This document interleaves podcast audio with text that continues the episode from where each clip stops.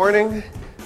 We are going to be continuing our study in 1 Thessalonians today. And some of you might say, uh, What do you mean continuing? Because we spent three weeks kind of talking about the vision of the church.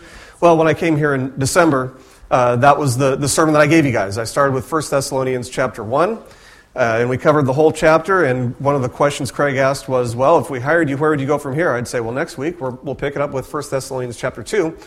But I thought, well, you know, the first few weeks, uh, I wanted to kind of share my vision with you guys, my vision for the church, where I see us going, and, and where we go from here. But it's, it's kind of amazing. I, I didn't plan it this way, but the, the insight that we're going to get from this passage, this isn't one of the most theologically rich passages in all of Scripture, uh, chapter 2, but it is incredibly insightful. It's going to play. Uh, it's going to play a huge part in how we carry out our vision. It actually fits perfectly with what we've been talking about. But to start with, what I thought I'd, I'd ask you guys to do is to think about somebody in your mind. Think about somebody who has had a positive impact on your life. There's probably just a, a small handful of people who have had a, a, lasting positive impact on your life. Maybe for some of you that would be um, a, a, teacher or something, uh, maybe, maybe even a Sunday school teacher. Maybe it was a parent. Uh, maybe it was a boss. Maybe it was just somebody who was willing to be your friend when it felt like nobody else was willing to be.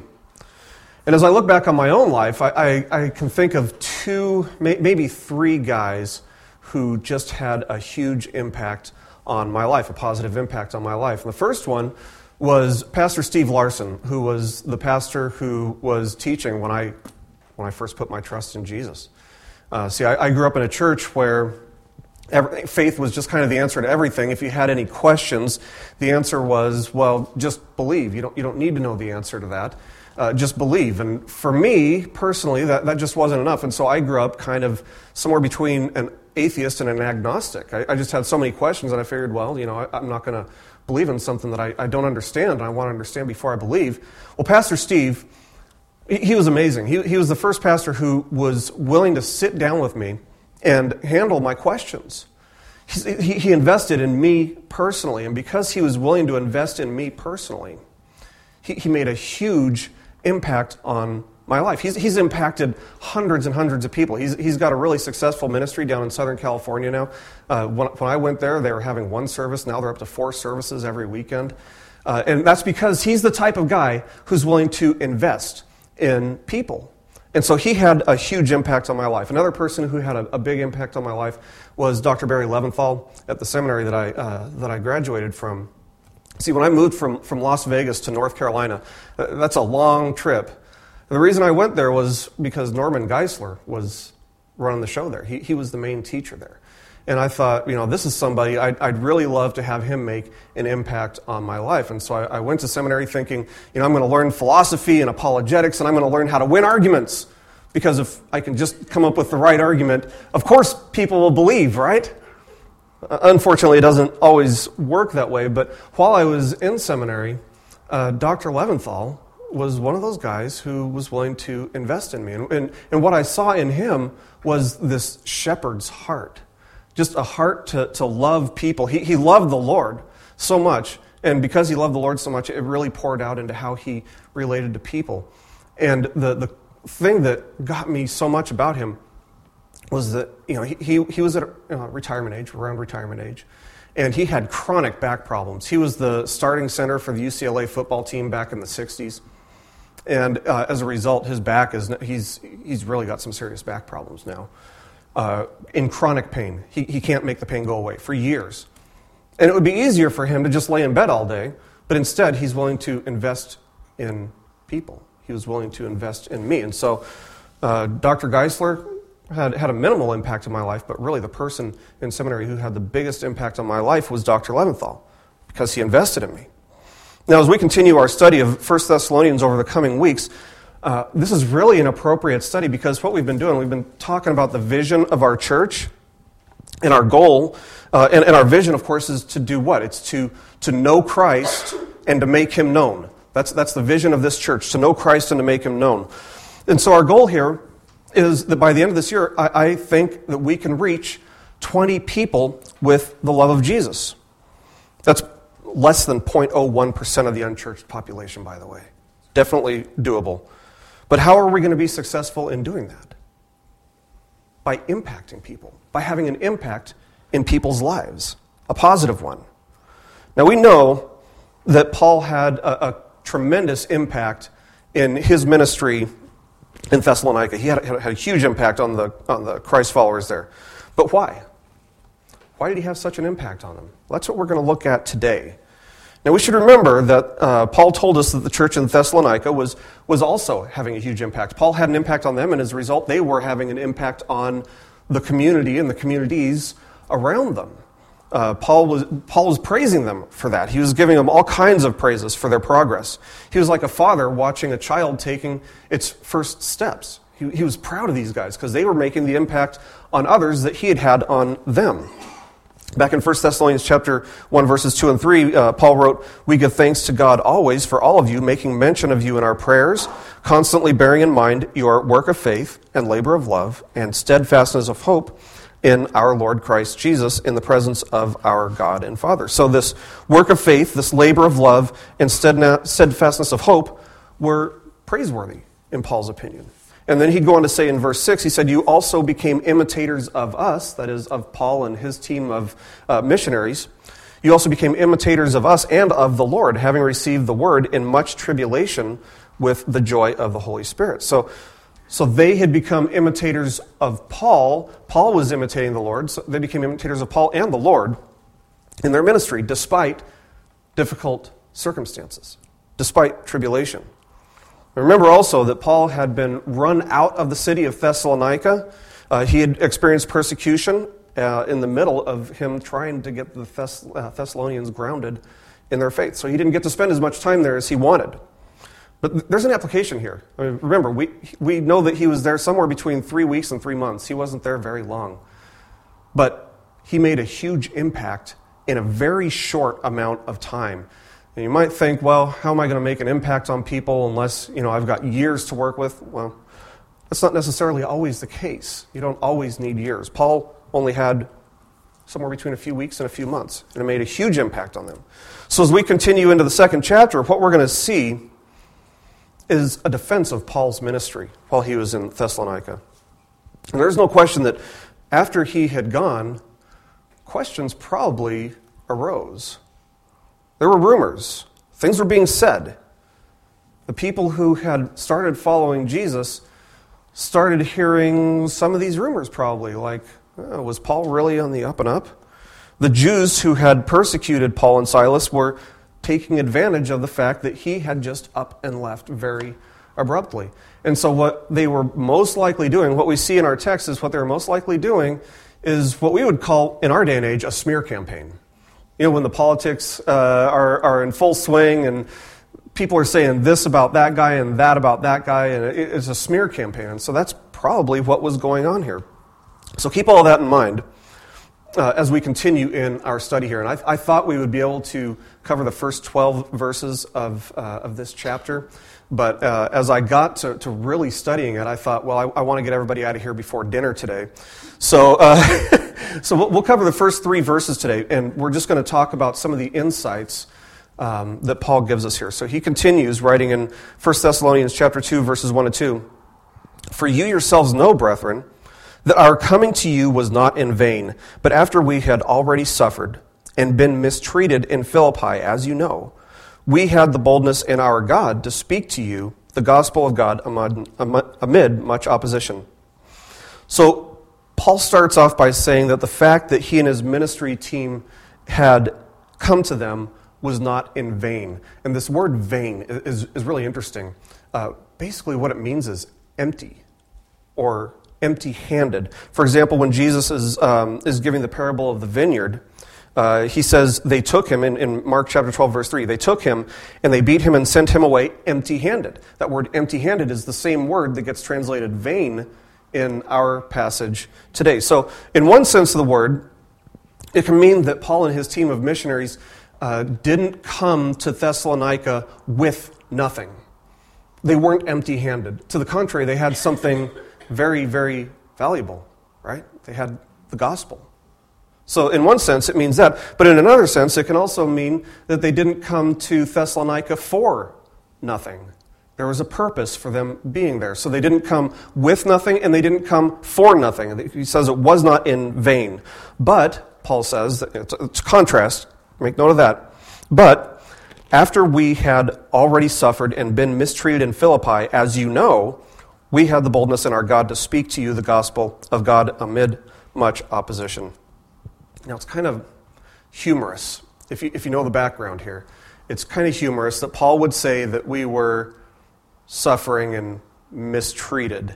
Uh, those are kind of understatements of the year because as we look at the book of Acts and what Luke tells us about what happened in Philippi, uh, to, to say that they were suffering and mistreated is really, really just putting it mildly.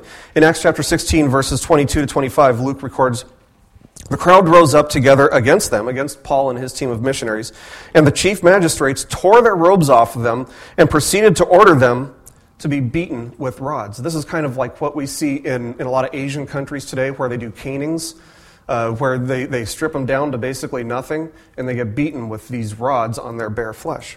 So Luke continues When they had struck them with many blows, they threw them, Paul and his team of, of missionaries, they threw them into prison, commanding the jailer to guard them securely. And he, the jailer, having received such a command, threw them into the inner prison and fastened their feet in the stocks. But about midnight, Paul and Silas were praying and singing hymns of praise to God, and the prisoners were listening to them. So to say, we suffered and were mistreated, that's kind of like saying it's chilly in the Arctic, right? I mean, it's, it's really, really uh, an understatement. But the first principle that we can get from this is that if you're going to have a life that impacts others for the gospel, the way that God has called you to, you need to expect adversity.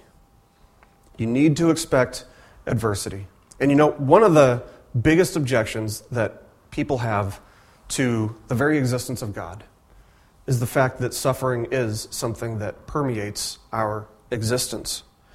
And I think that what happens is, especially in our culture, we get this idea that suffering is always a bad thing, that there, there's no, nothing good about suffering at all.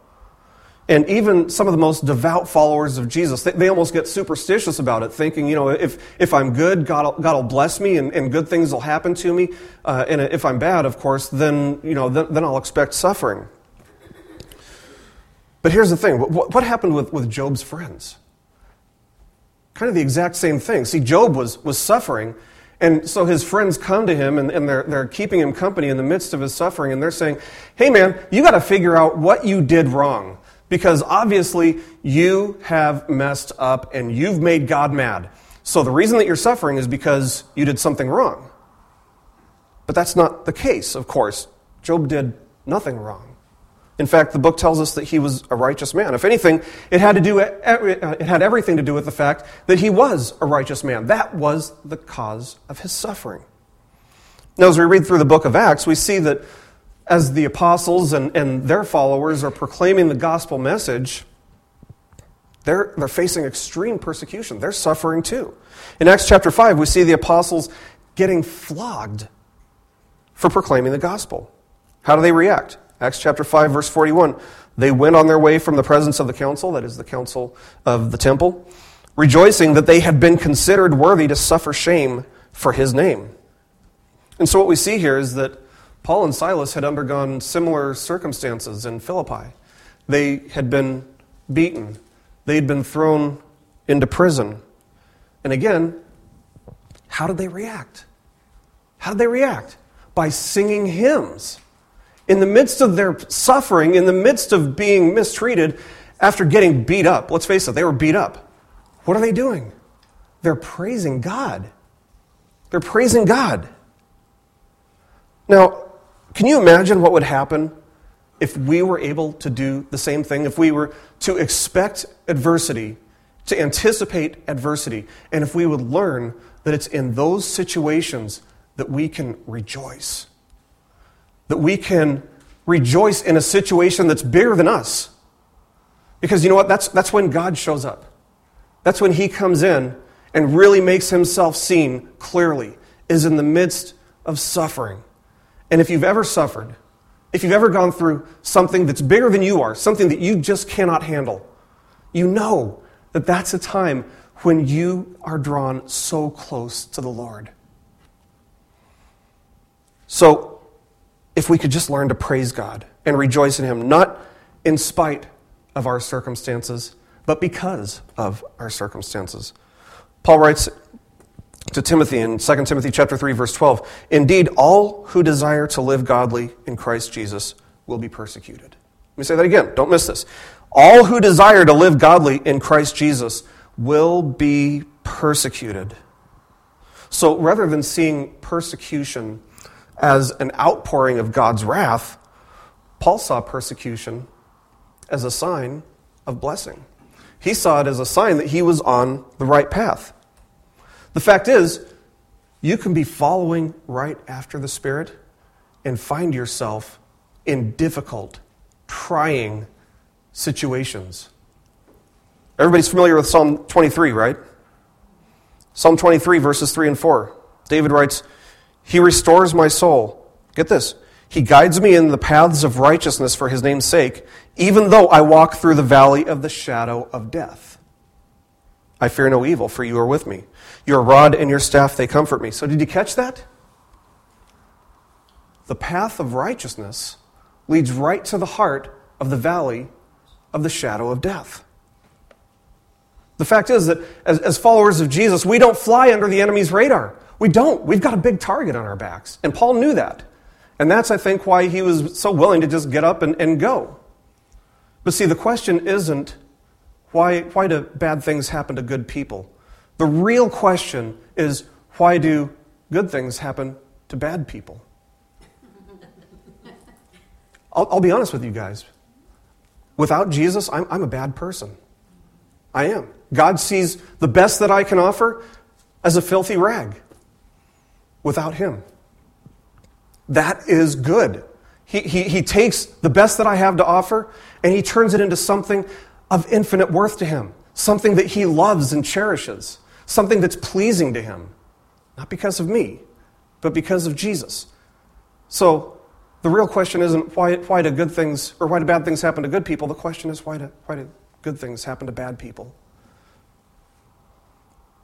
So, the first principle, again, is that if you want to live a life that impacts others for the gospel, expect adversity. Now, you might say, well, that, that's Paul. You know, he's, he's different than me. He, he's a really bold guy. I mean, this guy was willing to get in your he was willing to get in Peter's face, and Peter was a rough guy. So Paul was a bold guy, but me, not, you know, I, I'm not so bold. Well, Paul did have a tendency to be bold sometimes. Uh, he went from this situation in, in Philippi straight to Thessalonica. But you know what we tend to do when situations arise where we feel like um, it's just too big for us to handle? We, we tend to be like a, a, turtle withdrawing into its shell.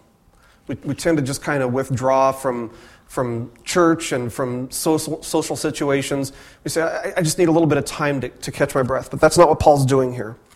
He's not retreating, he's not backing off. He endured this severe beating and imprisonment. And after getting done with that, he rallies up the troops and says, Let's go, we're going to Thessalonica. And I don't think that this is just a case of him saying, Thank you, sir, may I have another? I don't. Did he know that it was going to happen again in the next town, or did he anticipate it? I, am sure that he figured it would, but on his own, honestly, Paul was a lot like you and me. He, he wasn't that brave. After all, what, what does he do when he sees Stephen uh, about to be killed? He participates, but not directly. He says, Let me hold your coats, you guys. All of you who want to who wanna kill this guy, I'll just I'll hold your coats. He's a little bit of a chicken. See, I, am a chicken too. Ask my wife. I, I don't like to, uh, to experiment or do things with, uh, have new experiences. When we go to a restaurant, I'll, I'll order the same thing for years. I, will be too much of a chicken to try anything else on the menu. So, so I'm a chicken. but Paul's boldness and our boldness in proclaiming the gospel, see, it can't come from within ourselves. Paul found his boldness in the Lord. He found it in God. That, that's it. Other than that, he, he, was just as big a chicken as, as me. He even admits it from time to time. When he wrote to the, to the Corinthians, he admits that when he started proclaiming the gospel to them, he did so with much fear and trembling. That's what he wrote in 1 uh, Corinthians chapter 2 verse 3. Much fear and trembling. He was scared. He was a chicken, just like me. In 2 Corinthians chapter 7 verse 5, he says, "For even when we came into Macedonia, our flesh had no rest, but we were afflicted on every side, conflicts without, fears within." So see, Paul would be bold, but on his own, he wasn't always that bold. So I think that we can always, I think that we can all relate to Paul to some extent. We would have been scared too. And many of you who want to share the gospel with your friends and with your neighbors and coworkers and with your family, you probably have the same sense of fear that Paul had. Whether that's the fear of offending somebody or the fear of, of being hurt. Yeah, we can relate to Paul. If you're trying to find the courage within yourself, you know what? You're just never going to find it. Paul says his, his trust was in the Lord, his boldness came from the Lord.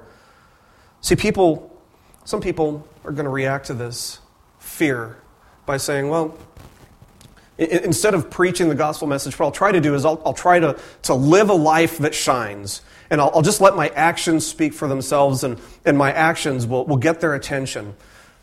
And so, really, what, what, this end, what ends up happening is you live a good life, but you don't, um, you, you don't find the boldness to, to preach the gospel. There's a, famous saying by St. Francis of Assisi who said, Preach the gospel at all times, and if necessary, use words. Now, th- there is something to that, and we're going to come back to that. But, guys, do you, do you guys remember, any of you guys remember the first time you asked for a girl's phone number? I, I, I, mean, the first time that you did something really brave and you thought, man, that girl's never going to give me her phone number, or, or for you girls, uh, that guy is never going to ask me out. And so you, you, go, you go up to her and you finally muster up the courage. And what do you say? What do, what do you think she would say if you said, Can I have your phone number and if necessary, use numbers? That's kind of the same thing. But, but like I said, we're, we're going to come back to what St. Francis of Assisi said because there is something to that.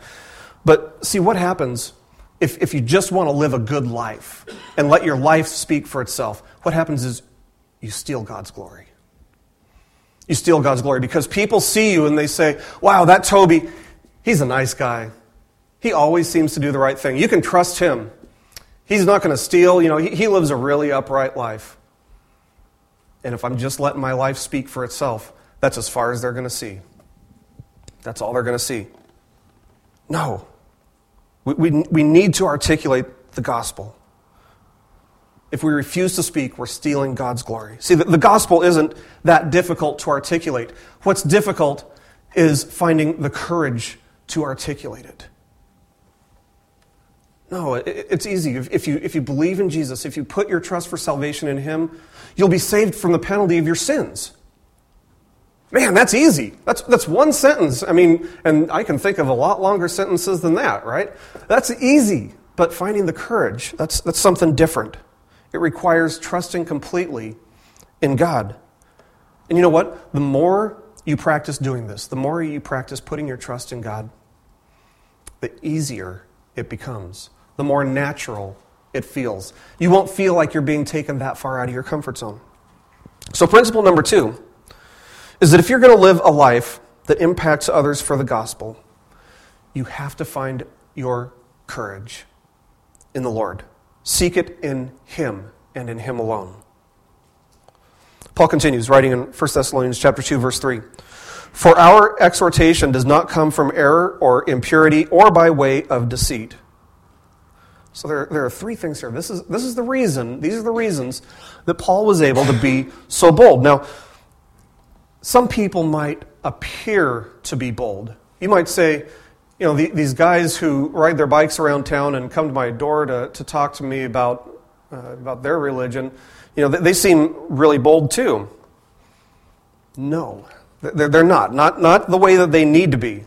See, the first reason that Paul tells us that he was able to be bold is that his message didn't come from error.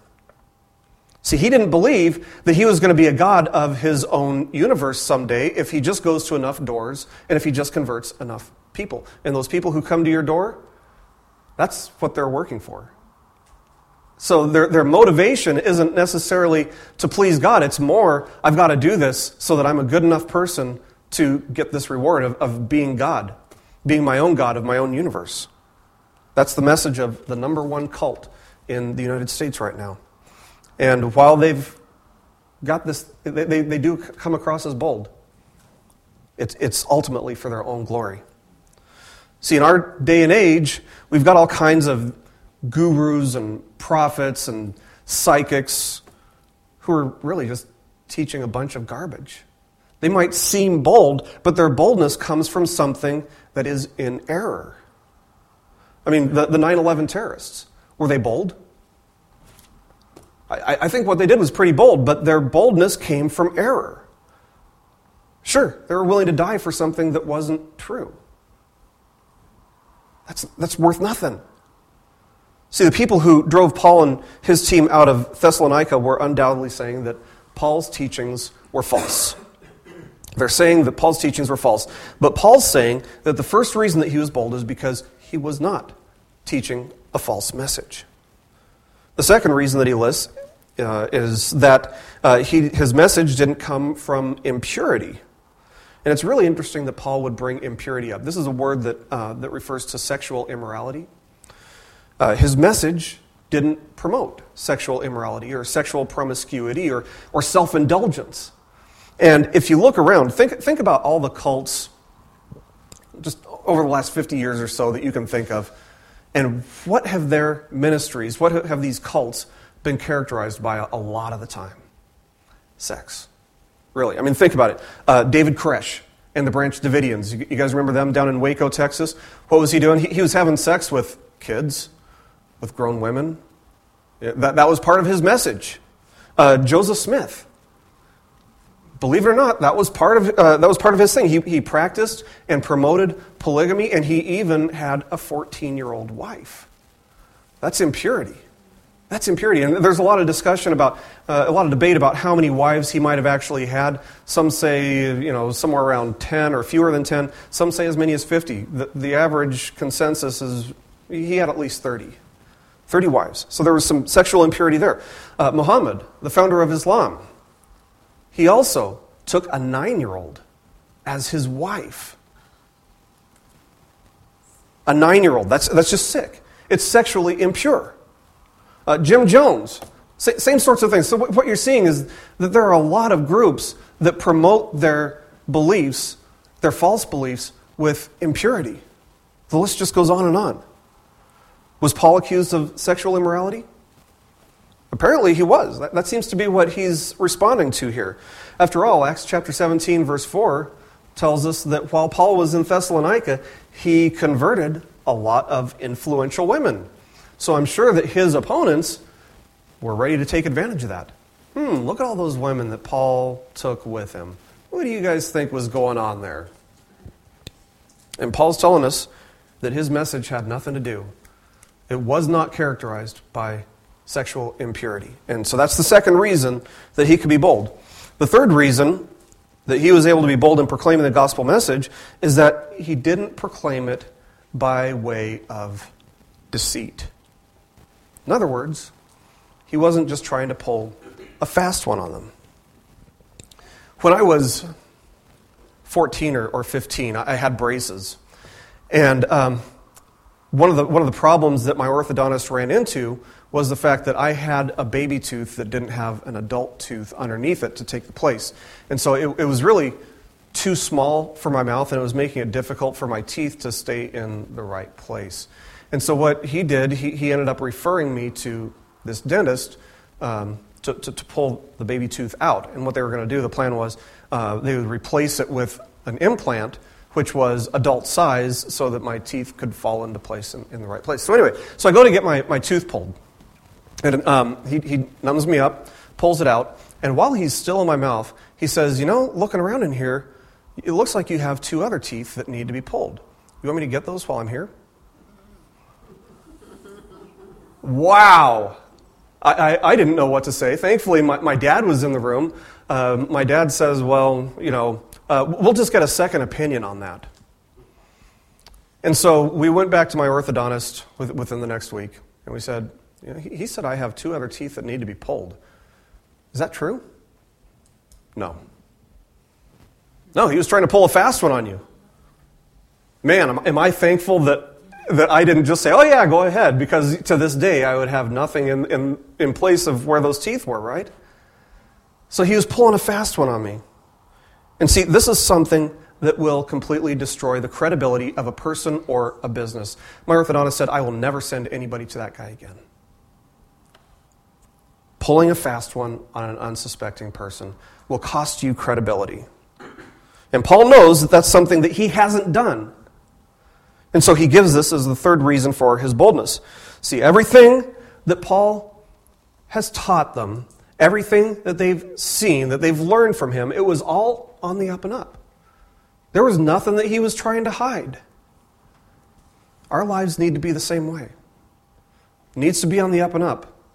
Not trying to hide anything, keeping our credibility strong.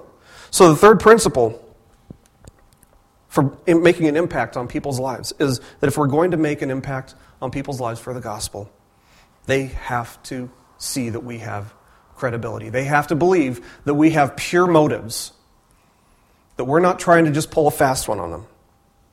You ever buy a box of cereal and, and you know, it's like this tall, and as soon as you open it, you see that there's like this much cereal in it. You know what I'm talking about? It's because, you know, in, in, in transit, it all like kind of shifted down or whatever. Maybe it started out full, but by the time you get it and you open up the box, it's like halfway full. See, that's the type of thing um, that Paul's saying he didn't do. he's not trying to present something as it isn't in actuality. And he felt he needed to defend his credibility, which he had definitely established while he was in Thessalonica. That's the third reason that he was able to proclaim the gospel message boldly to them. The fact is, to an extent, St. Francis of Assisi was right. Our actions have to line up with our words. If our words and our actions contradict each other or have any conflict at all, people are going to have a tough time seeing credibility in our, in our message. And this is, where, this is where sin becomes a serious hindrance to the gospel. We don't believe that we can lose our salvation.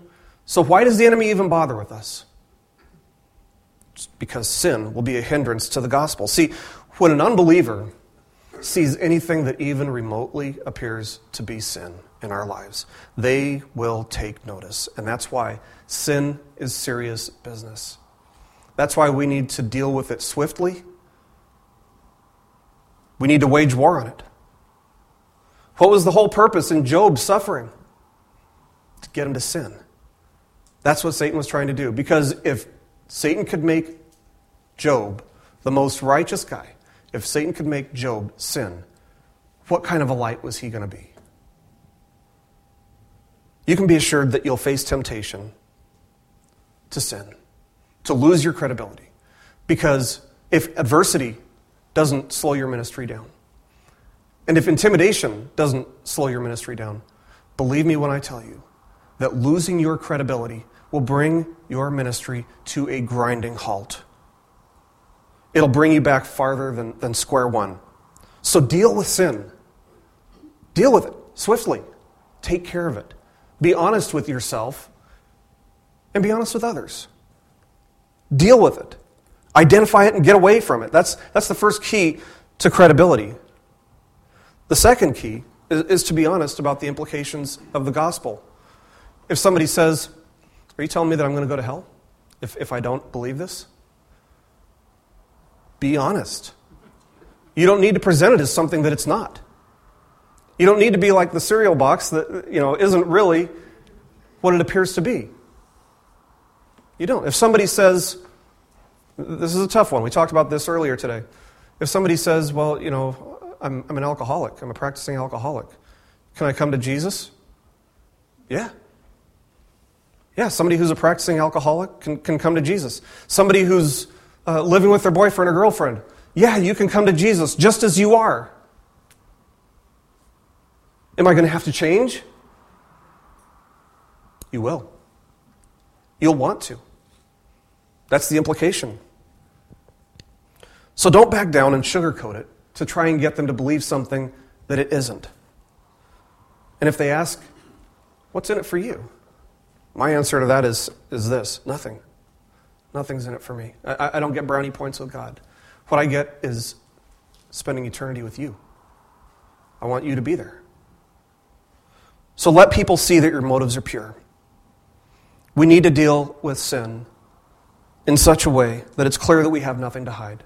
We need to be honest about the implications of the gospel. Paul's telling us that he's able to speak boldly because he's not speaking from error. That's the content of his message. He's not promoting sexual immorality. That's the consistency of his message. And that he's not just pulling a fast one on them. That's the credibility of his message. His life was lining up with his message. And see, these are the, the same keys that we can use to speaking boldly so that we can impact others around us for the gospel. Now, at the beginning, I had asked you guys to, to remember somebody or some buddies, some people who had had an impact on your life.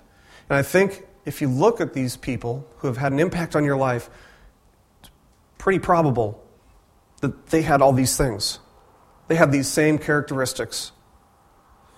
I remember that the church at Thessalonica, the, the, the body of believers there, they were imitating Paul. And so, what that means is that they too were boldly proclaiming the gospel, keeping their, their motives and their message pure. And as we reach out to Linwood, or wherever we are, to those around us, I think it's important that we do the exact same thing. Number one, anticipate adversity. Number two, have the boldness to speak in the face of adversity by trusting in God. And number three, keep our credibility intact by having our life line up with our words. Let's pray. God, we thank you that you have saved us from who we once were, and that you will save anybody who comes to you in faith, believing in your Son Jesus and his work on Calvary. We thank you, Lord, that it's, it's really that simple. And Lord, I understand there are a lot of factors that go into communicating that clearly to our friends and family and loved ones who don't know you. But I pray that you will teach us to trust you and that our boldness will be found in you. Lord, may our, our lives be a light that shines so that our message has credibility with people, so that they will really believe that we love them because we see them with your eyes, Lord. We pray that you will help us to impact this city for your glory, Lord, not for ours, for your glory. In Jesus' name, amen.